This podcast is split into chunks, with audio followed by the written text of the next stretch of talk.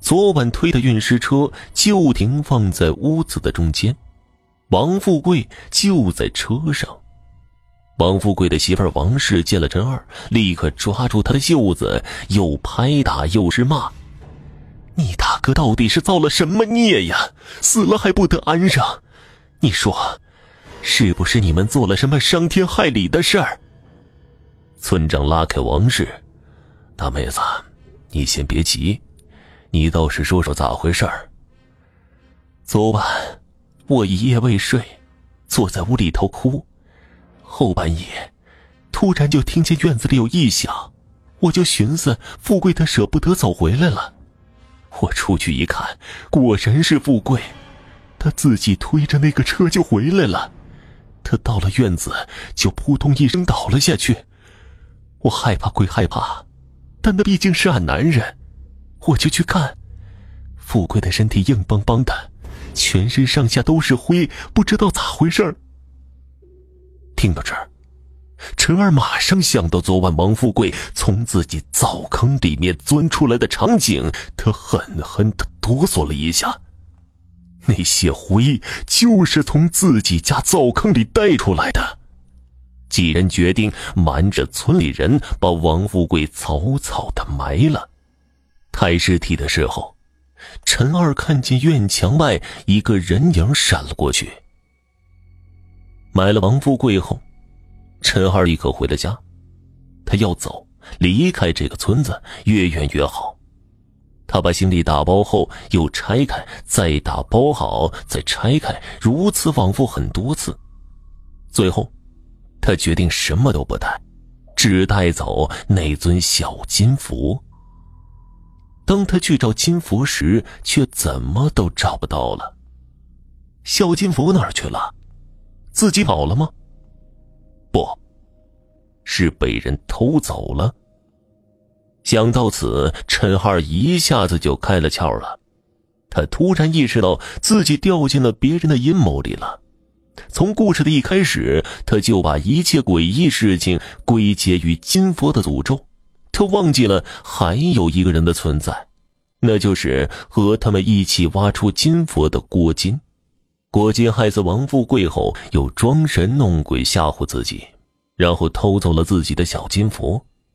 今天在王富贵家一闪而过的人影就是郭金，一切解释合情合理。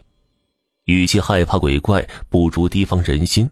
想到此，陈二往怀里揣了一把刀，他要去找郭金。郭金收拾好行李。他把小金佛藏在了行李的最里面。现在他要逃走。昨天晚上，郭金迷迷糊糊的睡着了。他醒了之后，发现自己在村外的空庙里，那里是横死的人停尸的地方。他立刻想到了横死的王富贵，当时都吓傻了，拼了命的往家里跑。为了确定王富贵是否真的死了，第二天。他还特意去了王富贵家偷看，他亲眼看见了陈二等人在抬王富贵的尸体。郭靖管不了诅咒是否是真的，他赶紧跑回家，带上早就收拾好的行李，他要离开这个地方，开始过另一种生活。郭金在半路上遇到了陈二，陈二看见他要逃走，远远的笑了，阴恻恻的。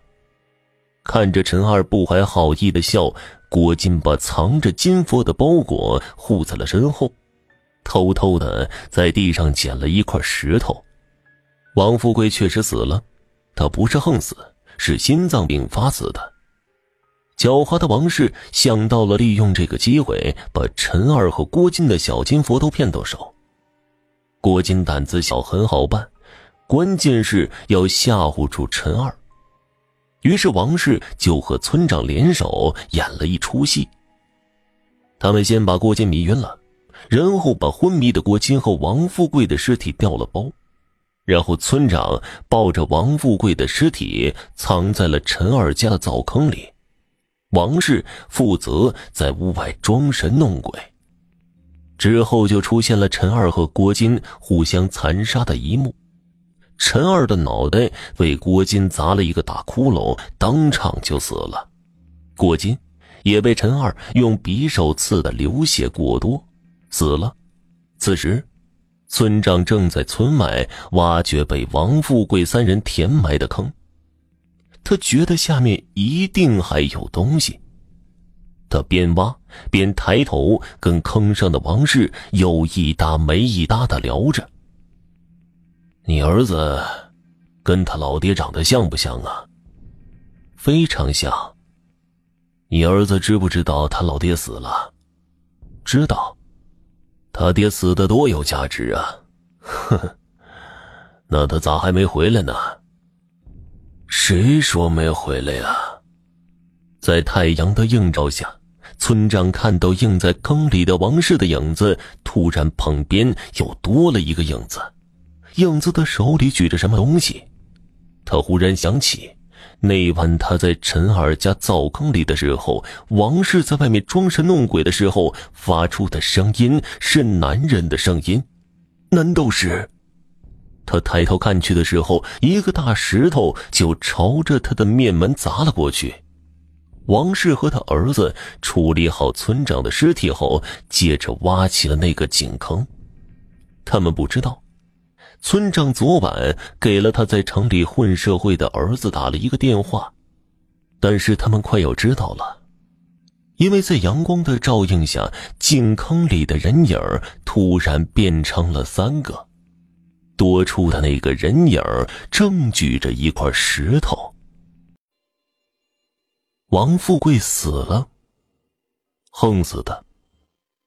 据王富贵的媳妇说，那天他们正吃着饭呢，王富贵突然双目远睁，结果就死了。农村人迷信，王富贵死因不明，下葬之前尸体要在庙里停一天。这运尸的活就落在了陈二的手上，陈二。是村里唯一的运尸人，他并不想接这个活因为他不敢。按理说，运尸人的胆子应该很大，但此时陈二的胆子可大不起来，因为他知道王富贵的死有蹊跷。事情要追溯到两天前，陈二和王富贵还有同村的郭金，在村外挖井的时候。挖出了三尊小金佛。